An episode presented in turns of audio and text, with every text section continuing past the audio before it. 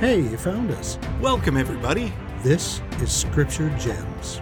Hello and welcome to the show. My name is John Fulmer and this is my brother Jay. How's it going, John? We are two brothers who just can't get enough of the Scriptures. Yeah, we love them. This episode we are going over the Come Follow Me lesson for February fifteenth through twenty-first, twenty twenty-one. This is covering Doctrine and Covenants sections fourteen through seventeen.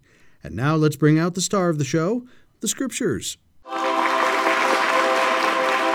Yay, Scriptures! Oh, it's just like sunshine when they come in. And now let's consult the Scripturomatic six thousand to find out how long it will take to read this week's reading. eight minutes, fifty-one seconds. And what would that be daily? That would be one minute, sixteen seconds. Um, think of all the extra time we have to study. Oh, yeah. This is going to be great. Take your time, explore. And one of the things that will make the chapters that we're talking about so much more meaningful is to use the information that helps you to know why these revelations happened. The more we do that, and we're going to do that today, the more rich and nuanced we will be able to understand these revelations. And with one minute and sixteen seconds of reading a day, you've got lots of time to read some background on these revelations.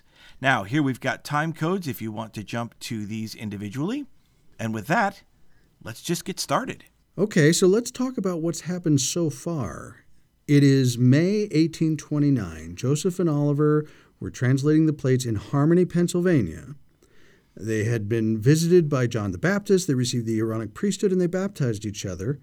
And we talked about Joseph and Polly Knight providing food and provisions for Joseph and Oliver so that they could continue their work. So now let's introduce a new pivotal family in the restoration of the church.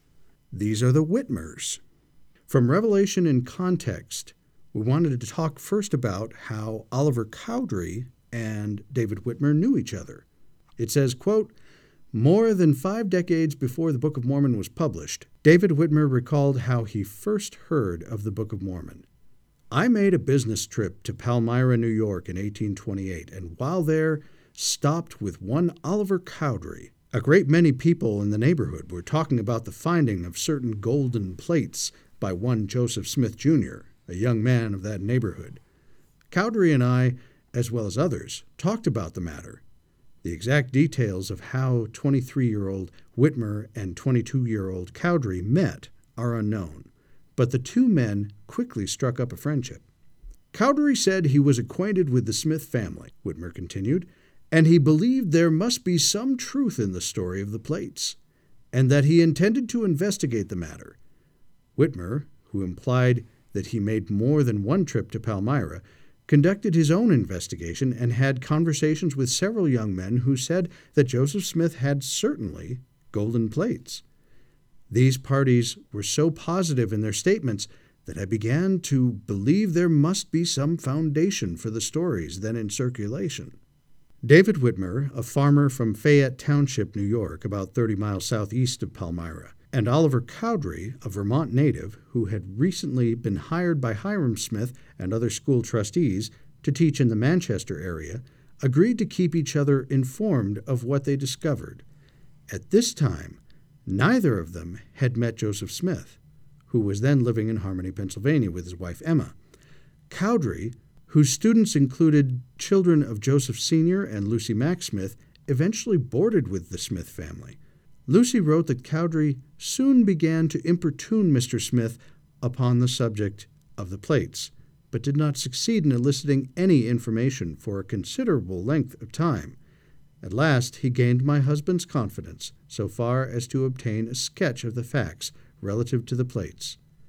The conversation with Joseph Senior had a powerful effect on Cowdery. "The subject seems working in my very bones," he told the Smiths.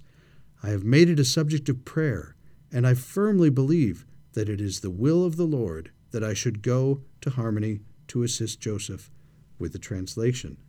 Cowdery also announced this news apparently in a letter to Whitmer. "Cowdery told me he was going to Harmony, Pennsylvania, and see him, Joseph Smith, about the matter," Whitmer wrote. "He did go, and on his way stopped at my father's house and told me that as soon as he found out anything, either truth or untruth, he would let me know. Joseph and Oliver Cowdery began their translation project on April seventh, eighteen twenty-nine, and worked intensely over the next eight weeks. During that time, Cowdery wrote three letters to Whitmer discussing the translation process and offering particular information on the content of the Book of Mormon. When Cowdery wrote me these things and told me that he had revealed knowledge concerning the truth of them, I showed these letters to my parents and brothers and sisters, Whitmer recalled. Okay, so that's how David Whitmer and Oliver Cowdery knew each other, even before the translation process started, or at least with Oliver Cowdery. And so now David has been receiving letters from Oliver Cowdery, and he's been sharing these letters with his parents and brothers and sisters. From the Church History in the Fullness of Times, we learn that because of persecution in Harmony, the Whitmers volunteered to move Joseph and Emma and Oliver to their home in Fayette. Quote, persecution began to intensify in the Harmony area. So late in May, Oliver communicated with David about the possibility of Joseph and Oliver going to stay with the Whitmers in Fayette. In response, Peter Whitmer Senior, David's father, invited Joseph to stay at his farm home as long as was needed to finish the work of translation. David's brother John offered to help as Joseph's scribe. Many people in the Fayette area were anxious to hear more about the work. A late May planting was essential for successful fall crops. Therefore, David Whitmer had to plow and prepare the soil before he could take his two-horse wagon to pick up Joseph Smith and Oliver Cowdery. Now, this is an interesting story that is recorded by Joseph Smith's mother. She says, speaking of David Whitmer, he then fastened his horses to the harrow, and instead of dividing the field into what is by farmers usually termed lands, drove around the whole of it, continuing thus until noon. When, on stopping for dinner, he looked around and discovered, to his surprise, that he had harrowed in full half the wheat. After dinner, he went on as before, and by evening had finished the whole two days' work. His father, on going into the field the same evening, saw what had been done, and he exclaimed, "There must be an overruling hand in this, and I think you would better go down to Pennsylvania as soon as your plaster of Paris is sown." The next morning, David took a wooden measure under his arm and went out to sow the plaster, which he had left two days previous, in heaps near his sister's house. But on coming to the place, he discovered that it was gone. He then ran to his sister and inquired of her if she knew what had become of it. Being surprised, she said, "Why do you ask me? Was it not all sown yesterday?" "Not to my knowledge," answered David. "I'm astonished at that," replied his sister, "for the children came to me in the forenoon and begged of me to go out and see the men sow plaster in the field, saying that they never saw anybody sow plaster so fast in their lives. I accordingly went and saw three men at work in the field, as the children said, but supposing that you had hired some help on account of your hurry, I went immediately into the house and gave the subject no further attention." David made considerable inquiry in regard to the matter, both among his relatives and neighbors, but was not able to learn who had done it. Dun, dun, dun. You know what's interesting? And today we don't know. Well, it's true, and grateful for this divine intervention, David Whitmer hurried off on the three-day journey to Harmony. But notice at least two ways that God helped David prepare. The first thing he did was inspired his mind and strengthened his ability. Remember, the first thing that happened was that the field got plowed. It was two days' work. It got done in one day. But it also appears, if I understand this right, to have gotten done in a way that was unconventional. He seemed inspired to try a new way of plowing the field.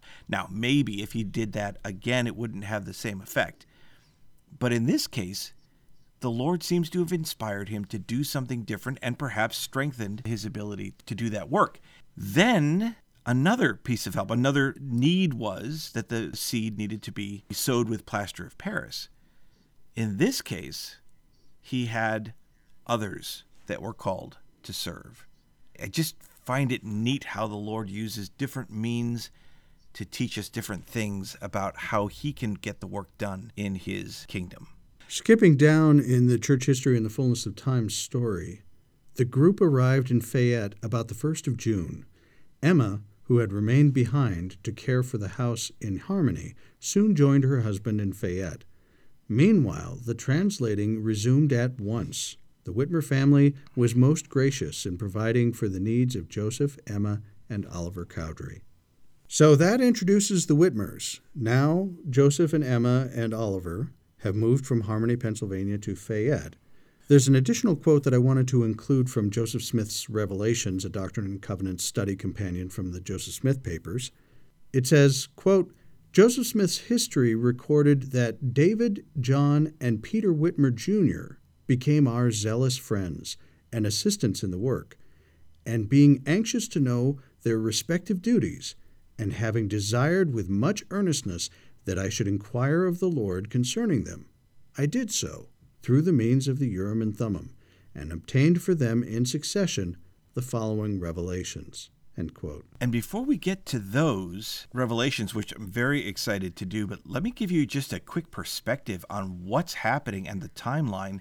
And for this, I'm going to turn to a resource here in the Doctrine and Covenants Central website. We've mentioned this before. It's from the folks at Book of Mormon Central. This is a wonderful collection of resources on each section, and one of them is a timeline. Take a look at the events here. What we just talked about, those things were taking place in late May of eighteen twenty-nine. But look at everything that's happening in June. Joseph and Oliver moved to Fayette. That's the first to the third of June. And then the Book of Mormon translation recommences. The Book of Mormon copyright is secured on the eleventh of June. These revelations we're about to talk about in fourteen, fifteen, and sixteen were received between the fifth and the fourteenth of June.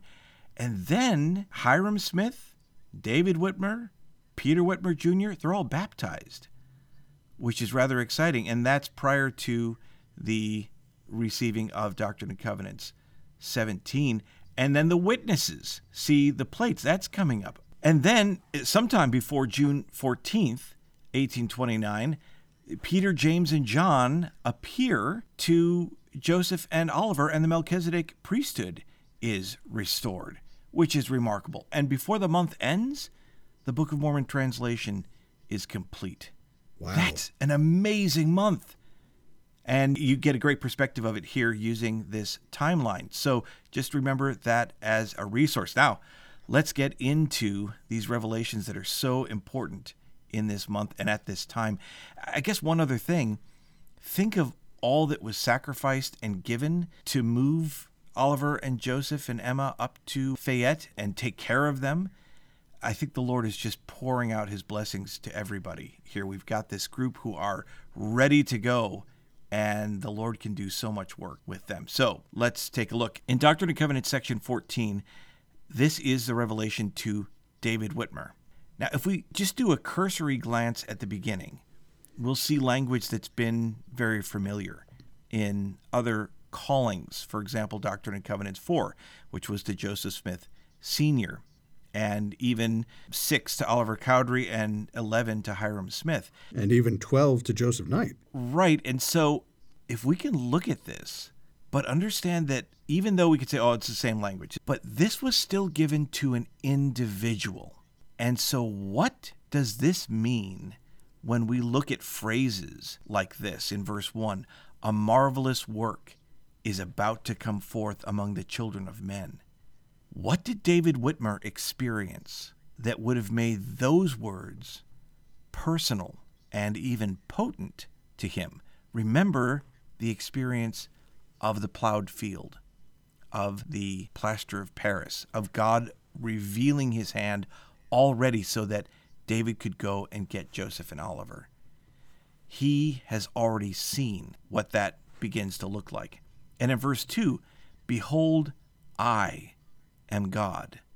Give heed to my word.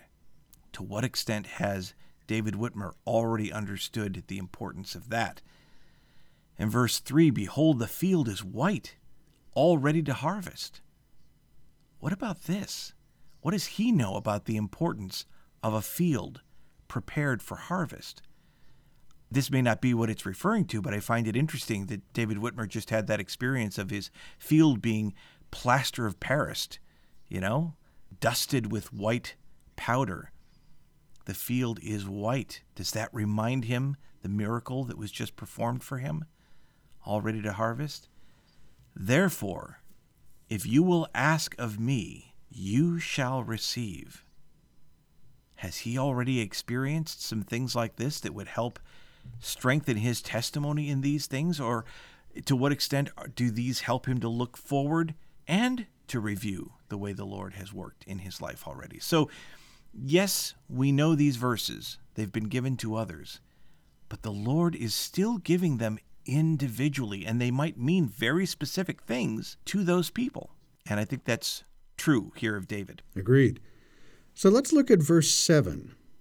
And if you keep my commandments and endure to the end, you shall have eternal life, which gift is the greatest of all the gifts of God. Now, first of all, that's fascinating, but I wanted to include a couple of quotes. This first quote that talks about the concept of enduring to the end is from the Doctrine and Covenants Institute Manual, and I realized something late in the game here. I want to just do a quick note. Up until now, I have quoted from the Doctrine and Covenants Institute Manual, but I realized late that I was quoting from the two thousand one Institute Manual. And so this may have been confusing to you for some because a new manual was released in two thousand eighteen. So to clarify, I am quoting now from the two thousand eighteen Doctrine and Covenants Student Institute Manual. And at times when I do quote from the two thousand one manual, I will specify it's the two thousand one manual. And for those of you who are not familiar with either one, you really should. The two thousand eighteen is a wonderful update, and it's neat that they keep both those manuals there because they both have um, some overlap, but also some different resources. The graphics, pictures, and maps are really cool, the updated ones in the two thousand eighteen. So, recommended. Very good. Well, back to the quote. This, again, is from the two thousand eighteen Institute Manual. This is a quote from Elder Joseph B. Worthland from the October two thousand four General Conference in regards to enduring to the end. He says, quote, some think of enduring to the end as simply suffering through challenges.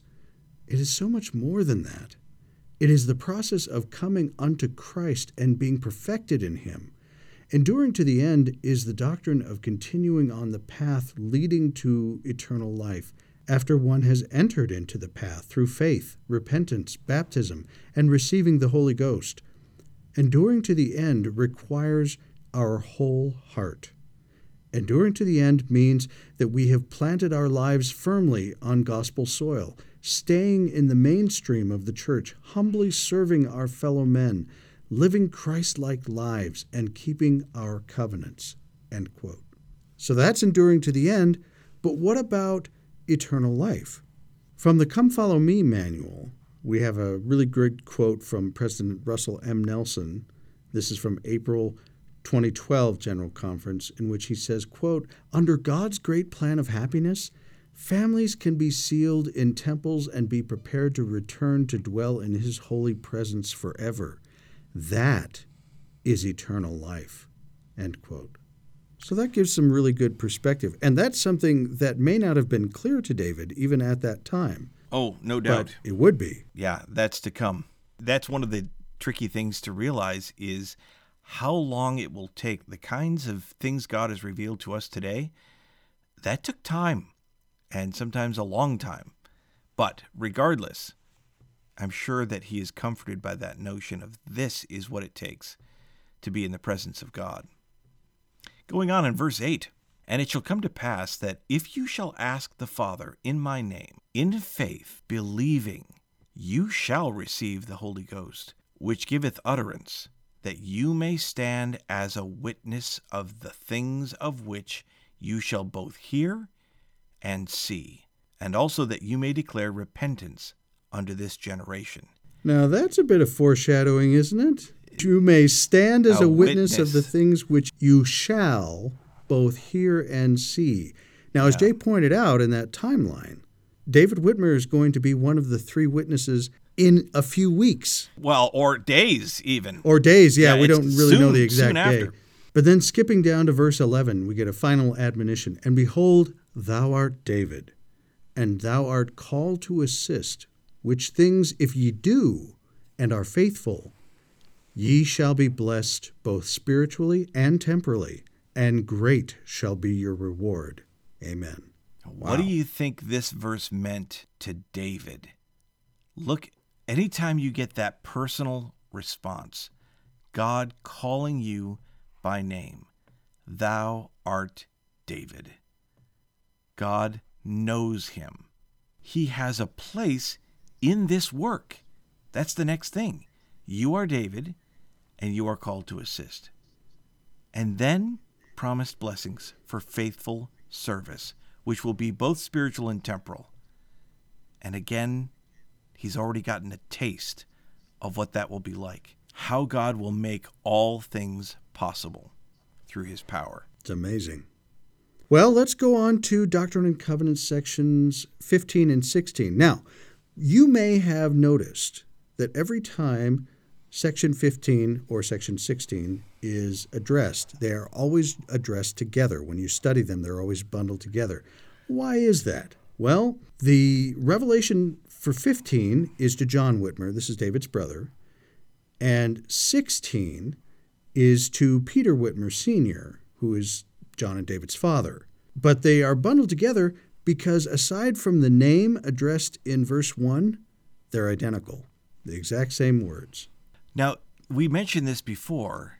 Regardless of the sameness of the words, they were still given to individuals, and they have their own experiences with God.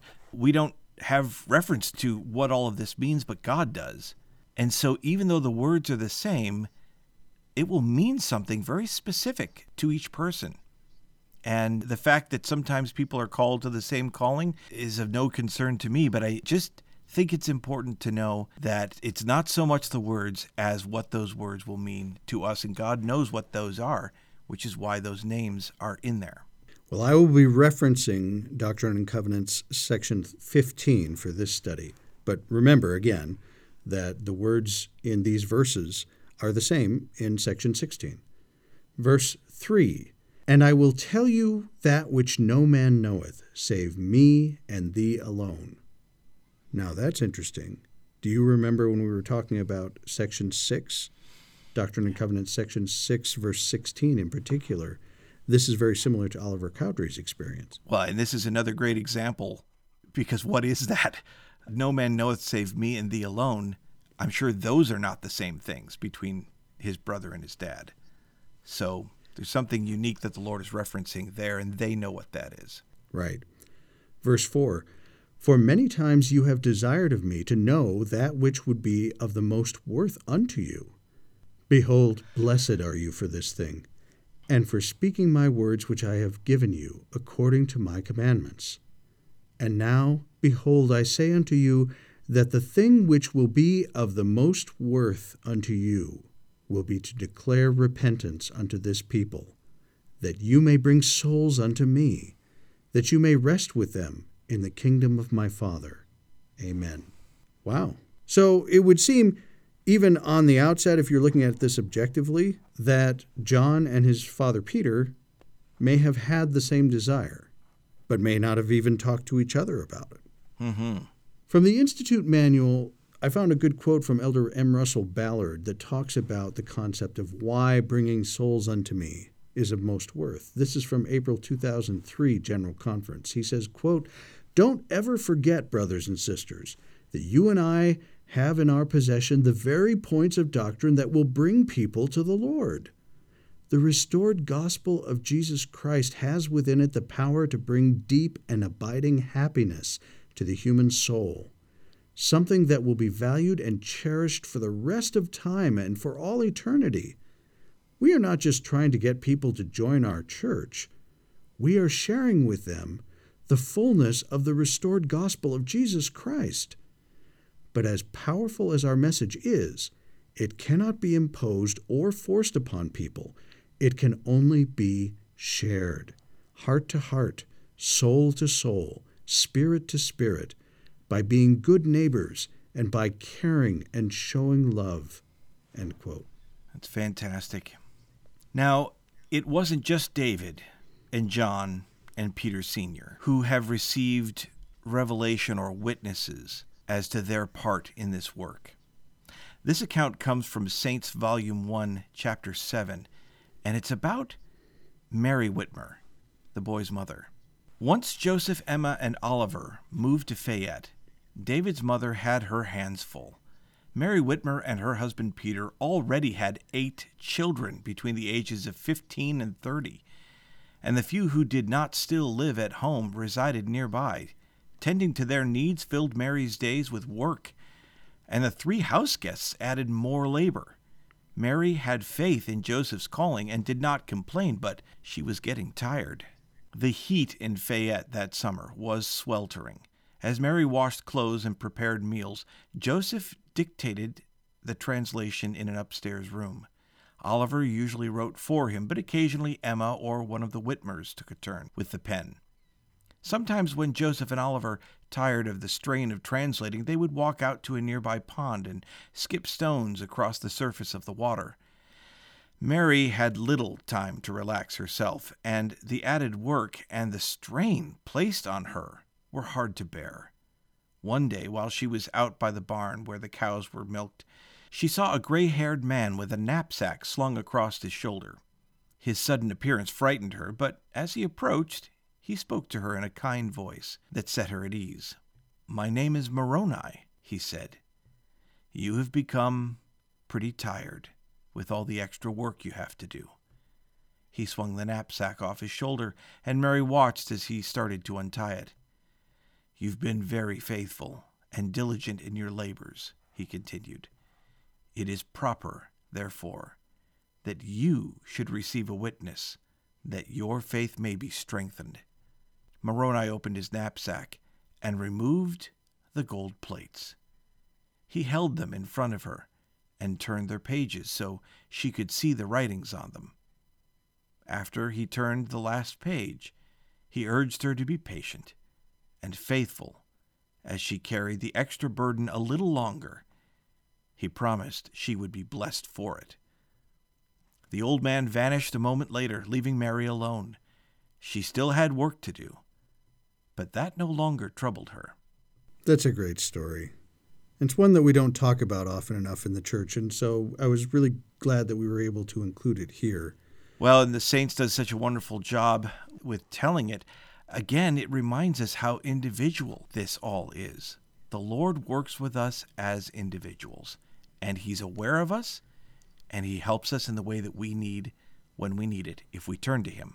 I really like the way that Saints talked about Mary's struggle, about not only being busy, but also the notion of she is only seeing Joseph and Oliver sitting up in a room or going outside to skip stones. And there is nothing that makes manual labor more difficult than being around people who aren't laboring while you're laboring. Yeah. Oh, I'm afraid, even if you know intellectually right. that it, it shouldn't be unfair, you're right. Sometimes it, it can it, feel it that way. It makes it hard. Yeah. And so my heart goes out to Mary, and I mm-hmm. think that's a great story. But anyway, so now let's go on to Section seventeen. So we've talked about fourteen through sixteen. These were revelations given individually to David Whitmer, to John Whitmer, and to their father, Peter Whitmer Senior Now let's go to seventeen. We have an introduction given to us by Revelations in Context. The move to Fayette, New York took place at the beginning of June, and within a month, Joseph and his scribes had completed the translation of the Book of Mormon. At that same time, Joseph's parents and Martin Harris, who had received word that the translation was nearing completion, arrived from Palmyra. Lucy Mack Smith wrote that Harris greatly rejoiced when he heard of the progress of the translation, although Harris was quite possibly meeting both Cowdery and Whitmer for the first time. The three men bonded through their shared devotion to assist in bringing forth the Book of Mormon. They were particularly interested in certain passages from the Book of Mormon. Now, for those of you who remember our study of the Book of Mormon, both Second Nephi twenty-seven, verses twelve to fourteen, and Ether five, verses two to three. very explicitly talk about there being three witnesses of this work. Well, and it's interesting maybe to mention that ether would have been translated first. I remember the small plates were translated after Mormon's record was done. And so ether's toward the end of the book, Second Nephi twenty-seven. It seems like these are pretty close together by the way they would have been translated, is all I'm saying. And this must have really piqued their curiosity. Agreed. Back to the quote. In the course of the work of translation, Joseph Smith History explains, we ascertained that three special witnesses were to be provided by the Lord, to whom he would grant that they should see the plates from which this work, the Book of Mormon, should be translated. Now, if you'll remember our discussion of Doctrine and Covenants section five, there's also an implication there in verses eleven to thirteen that there would be witnesses. Back to the quote. Almost immediately after this discovery was made, Joseph wrote, it occurred to Oliver Cowdery, David Whitmer, and Martin Harris that they would have me inquire of the Lord to know if they might not obtain of him to be these three special witnesses. And finally, they became so solicitous and teased me so much that at length I complied, and through the Urim and Thummim I obtained of the Lord for them a revelation. And that brings us to section seventeen. Let's jump in, starting in verse one. Behold, I say unto you, that you must rely upon my word, which if you do, with full purpose of heart, you shall have a view of the plates, and also of the breastplate, the sword of Laban, the Urim and Thummim, which were given to the brother of Jared upon the mount when he talked to the Lord face to face, and the miraculous directors, which were given to Lehi while in the wilderness on the border of the Red Sea. That's the Liahona for those keeping score at home.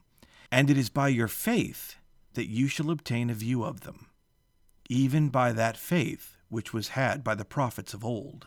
Now, this is amazing for several reasons, but one of the things I want to point out here is in the very first verse, behold, I say unto you that you must rely upon my word.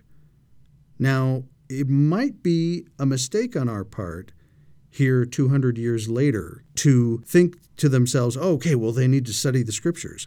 Well, what scriptures did they have at this point? We have the Bible, and we just barely finished translating the Book of Mormon, but it's certainly not published and printed and so on and so forth. So think about what word he might be referring to there. Yeah, there's definitely possibilities, and I'm curious to know at what point listening to Joseph falls into that category. So this idea in these first two verses, if we obey and exercise faith in God, we can receive a witness of the truths of the gospel, but it may not be this same witness. So we can look at what's happening to them and say, okay, well, that's not for us, but the principle behind what they're doing and what they're being taught can still apply to us in whatever way God will give us a witness. And of course, as we've been learning, it will likely be in exactly the way that we need, individualized. But remember that with that comes responsibility. Going on in verse three, and after that you have obtained faith and have seen them with your eyes, you shall testify of them by the power of God, and this you shall do that my servant Joseph Smith, Junior may not be destroyed, that I may bring about my righteous purposes unto the children of men in this work. So there's the direct command. You'll see the plates, but then you have an important job, a responsibility to testify of them, and they should do this by the power of God that Joseph Smith, Junior may not be destroyed. In other words, he would be supported. Yeah, and I'm impressed that the Lord lays that out clearly. It's almost contractual, covenantal, if you will. Mm-hmm. Here's what you need to do in order to get this blessing. And when you receive this blessing, here is what you will be responsible to do. Okay, so let's take a look at the next couple of verses, starting in verse five. And ye shall testify that you have seen them, even as my servant Joseph Smith, Junior has seen them. For it is by my power that he has seen them, and it is because he had faith. And he has translated the book even that part which I have commanded him, and as your Lord and your God liveth, it is true. Wherefore you have received the same power, and the same faith, and the same gift, like unto him. Now, those are some very amazing statements, but one of the things that I wanted to point out is that testimony in verse six. The Institute Manual, and again, this is the twenty eighteen Institute Manual, has a quote from Elder Bruce R. McConkie in which he calls this out. This is from April nineteen eighty-two General Conference. He says, quote, "One of the most solemn oaths ever given to man is found in these words of the Lord relative to Joseph Smith and the Book of Mormon. He," meaning Joseph Smith, "has translated the book, even that part which I have commanded him, saith the Lord, and as your Lord and your God liveth, it is true." This is God's testimony of the Book of Mormon. In it, Deity himself has laid his godhood on the line. Either the book is true or God ceases to be God. There neither is nor can be any more formal or powerful language known to men or gods. End quote. And I would agree with that, Elder McConkie. That is a very powerful testimony. And one more thing to think about. In verse two and in verse five and in verse seven, there's an emphasis on faith, that it is by your faith that you shall obtain a view of the plates, that it is because Joseph had faith that he has seen the plates, and that the witnesses have the same faith given unto them. Yeah. I'm really interested in the extent to which desire plays out in all the revelations we've been talking about, the ones certainly today. These revelations came about because people desired to know. And in this case, they really pestered Joseph. It comes across as, in a very righteous way, that they have a great desire to not just see, which, you know, of course, curiosity would be there, but to accept that responsibility to proclaim what they see. And what's interesting is they don't seem to have an expectation of what it's really going to be like. They just want to, you know, see the plates. But God has something much better in mind for them, as he lays out in verse one. So let's go on to verse eight. "And if you do these last commandments of mine, which I have given you, the gates of hell shall not prevail against you, for my grace is sufficient for you. And you shall be lifted up at the last day. And I, Jesus Christ, your Lord and your God, have spoken it unto you, that I might bring about my righteous purposes unto the children of men. Amen." Hmm. So how does this play out? Let's take a look at the account in Church History in the Fullness of Times. As Joseph and his friends finished the translation, their minds turned to a promise the Lord had given in the Book of Mormon and in his revelations to show the plates to three witnesses. Joseph's parents and Martin Harris were visiting the Whitmer farm at the time, and one morning, Martin, Oliver, and David pleaded with Joseph to let them be the witnesses. Joseph prayed and the Lord answered, saying that if they relied on him wholeheartedly and committed to testify of the truth, they could see the plates. "You have got to humble yourself before your God this day," Joseph told Martin specifically, "and obtain, if possible, a forgiveness of your sins." Later that day, Joseph led the three men into the woods near the Whitmer home. They knelt, and each took a turn praying to be shown the plates. But nothing happened. They tried a second time, but still nothing happened. Finally, Martin rose and walked away, saying he was the reason the heavens remained closed. Joseph, Oliver, and David returned to prayer, and soon an angel appeared in a brilliant light above them. He had the plates in his hands and turned them over one by one, showing the men the symbols engraved on each page. A table appeared beside him, and on it were ancient artifacts described in the Book of Mormon: the interpreters, the breastplate, a sword, and the miraculous compass that guided Nephi's family from Jerusalem to the promised land. The men heard the voice of God declare, "These plates have been revealed by the power of God, and they have been translated by the power of God. The translation of them, which you have seen, is correct, and I command you to bear record of what you now see and hear." When the angel departed, Joseph walked deeper into the woods and found Martin on his knees. Martin told him he had not yet received a witness from the Lord, but he still wanted to see the plates. He asked Joseph to pray with him. Joseph knelt beside him, and before their words were half uttered, they saw the same angel displaying the plates and the other ancient objects. "'Tis enough, 'tis enough," Martin cried. "Mine eyes have beheld, mine eyes have beheld." From the Come Follow Me manual, there's a section called Voices of the Restoration. Now, this shows up in several of our lessons, and you should pay close attention to it. In this one, we have an excerpt from Lucy Mack Smith's History of Joseph Smith by his mother. Quote, "It was between three and four o'clock. Missus Whitmer and Mister Smith and myself were sitting in a bedroom. I sat on the bedside. When Joseph came in, he threw himself down beside me. 'Father, mother,' said he, 'you do not know how happy I am. The Lord has caused the plates to be shown to three more besides me, who have also seen an angel and will have to testify to the truth of what I have said. For they know for themselves that I do not go about to deceive the people, and I do feel as though I was relieved of a dreadful burden, which was almost too much for me to endure.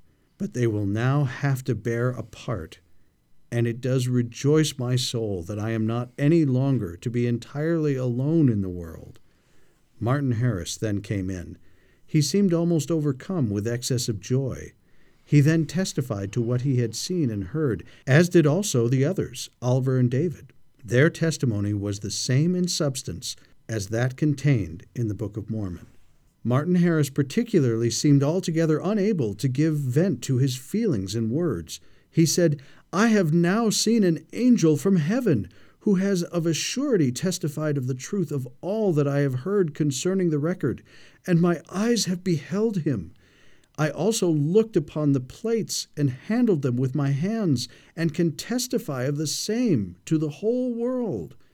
But I have received for myself a witness that words cannot express, that no tongue can describe, and I bless God in the sincerity of my soul that he has condescended to make me, even me, a witness of the greatness of his work and designs in behalf of the children of men." Oliver and David also joined with him in solemn praises to God for his goodness and mercy. We returned home to Palmyra, New York, the next day, a cheerful, rejoicing little company. End quote. You know, I love the fact that they were given a responsibility that when they witnessed these things, they testified, and the very first thing, the very first people they came across, they testified. Right. They began to fulfill that responsibility. There is a quote that we actually referenced in an earlier lesson, partially. This quote is contained in the Doctrine and Covenants Institute Manual and Book of Mormon Institute Manual, but it's from a landmark talk in April nineteen ninety-nine General Conference from then-Elder Dallin H. Oaks. It's called "The Witness, Martin Harris." I'm including a section of it here. He says, quote, "People who deny the possibility of supernatural beings may reject this remarkable testimony, but people who are open to believe in miraculous experiences should find it compelling. The solemn written testimony of three witnesses as to what they saw and heard, two of them simultaneously and the third almost immediately thereafter, is entitled to great weight.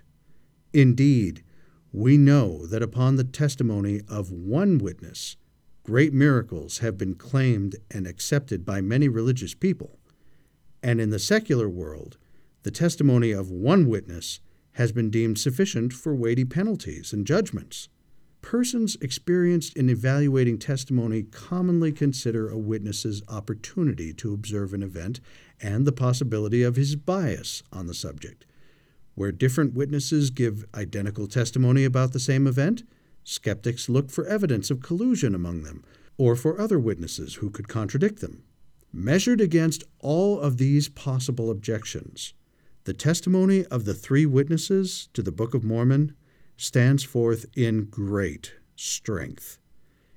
Each of the three had ample reason and opportunity to renounce his testimony, if it had been false, or to equivocate on details if any had been inaccurate. As is well known, because of disagreements or jealousies involving other leaders of the church, each one of these three witnesses was excommunicated from the Church of Jesus Christ of Latter-day Saints by about eight years after the publication of their testimony. All three went their separate ways, with no common interest to support a collusive effort. Yet to the end of their lives, periods ranging from twelve to fifty years after their excommunications, not one of these witnesses deviated from his published testimony or said anything that cast any shadow on its truthfulness. Furthermore, their testimony stands uncontradicted by any other witnesses. Reject it one may, but how does one explain three men of good character uniting and persisting in this published testimony to the end of their lives in the face of great ridicule and other personal disadvantage? Like the Book of Mormon itself, there is no better explanation than is given in the testimony itself, the solemn statement of good and honest men who told what they saw, end quote. It's such a that. great thing to have a Supreme Court judge's perspective right. on the power of those witnesses. It's not like he doesn't know the law. Yeah. And that is just a wonderful way to look at the power of these testimonies. Yeah. The two thousand one Institute Manual offers some materials to help us understand the final witness of these three. Let's take a look at them. Francis W. Kirkham wrote about Oliver Cowdery's death that in the year of eighteen seventy-eight, David Whitmer said to elders Orson Pratt and Joseph F. Smith concerning his departure, "Oliver died the happiest man I ever saw. After shaking hands with the family and kissing his wife and daughter, he said, 'Now I lay me down for the last time. I am going to my Savior.' And he died immediately with a smile on his face." The Richmond Democrat carried the following account of David Whitmer. On Sunday evening at five thirty, January twenty-second, eighteen eighty-eight, Mister Whitmer called his family and some friends to his bedside, and addressing himself to the attending physician, said, "Doctor Buchanan, I want you to say whether or not I am in my right mind before I give my dying testimony." The doctor answered, "Yes, you are in your right mind, for I have just had a conversation with you." He then addressed himself to all around his bedside in these words, "Now, you must all be faithful in Christ. I want to say to you all, the Bible and the record of the Nephites, the Book of Mormon, is true. So you can say that you have heard me bear my testimony on my deathbed. All be faithful in Christ, and your reward will be according to your works. God bless you all. My trust is in Christ forever, worlds without end. Amen." The last testimony of Martin Harris was given to Elder William Harris in Homer, who was with him at the time of his death. Elder Homer recorded, "The next day, July tenth, eighteen seventy-five, marked the end. It was in the evening. It was milking time, and Martin Harris, Junior and his wife Nancy Homer Harris had gone out to milk and to do the evening's chores. In the house, with the stricken man, were left my mother, Eliza Williamson Homer, and myself, who had had so interesting a day with Martin Harris at Kirtland. I stood by the bedside, holding the patient's right hand, and my mother at the foot of the bed. Martin Harris had been unconscious for a number of days. When we first entered the room, the old gentleman appeared to be sleeping. He soon woke up and asked for a drink of water. I put my arm under the old gentleman and raised him, and my mother held the glass to his lips. He drank freely, and then he looked up at me and recognized me. He said, "I know you. You are my friend," he said. "Yes, I did see the plates on which the Book of Mormon was written. I did see the angel. I did hear the voice of God. And I do know that Joseph Smith is a prophet of God, holding the keys of the holy priesthood." This was the end.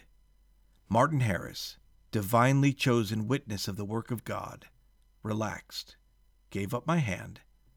He lay back on his pillow, and just as the sun went down behind the Clarkston Mountains, the soul of Martin Harris passed on. Signed, William Harrison Homer. Signed in the presence of Missus W. H. Homer, Joseph Homer, Leah Widsoe, John A. Widsoe. And so are the witnesses, the final witnesses of these three. These are amazing men, and this is an amazing story. I think we are going to find that there are many different people who play a part in the restoration of the church. Some embrace the church and are faithful to the end. Some start out faithful, but then fall away. And some start out faithful and fall away and then come back again. There are yeah. all kinds of different people. And they all have a different place in that work, too, different things that they do. It's a remarkable testimony that the Lord can work with us whether we are going to be faithful or not yeah. to further his work. His work will not be stopped. And that if we find ourselves on the wrong path, we can come back. Absolutely. I would like to include my testimony in these testimonies, that this work is true. The Book of Mormon is the Word of God. And I'm so excited that we get a chance to hear the voice of the Lord in the Doctrine and Covenants, because that book, more than any other, will help us to gain a testimony of Joseph Smith and his prophetic role. Keep reading your scriptures as you go through these lessons. We're excited to go over them with you, but you need to read them too and gain your own witness and open your spirit to receive that knowledge from the Holy Ghost directly. It's our privilege to do so. And we'll talk to you more about that in our next lesson. We'll see you then. This podcast is not officially affiliated with The Church of Jesus Christ of Latter-day Saints. But we're really big fans.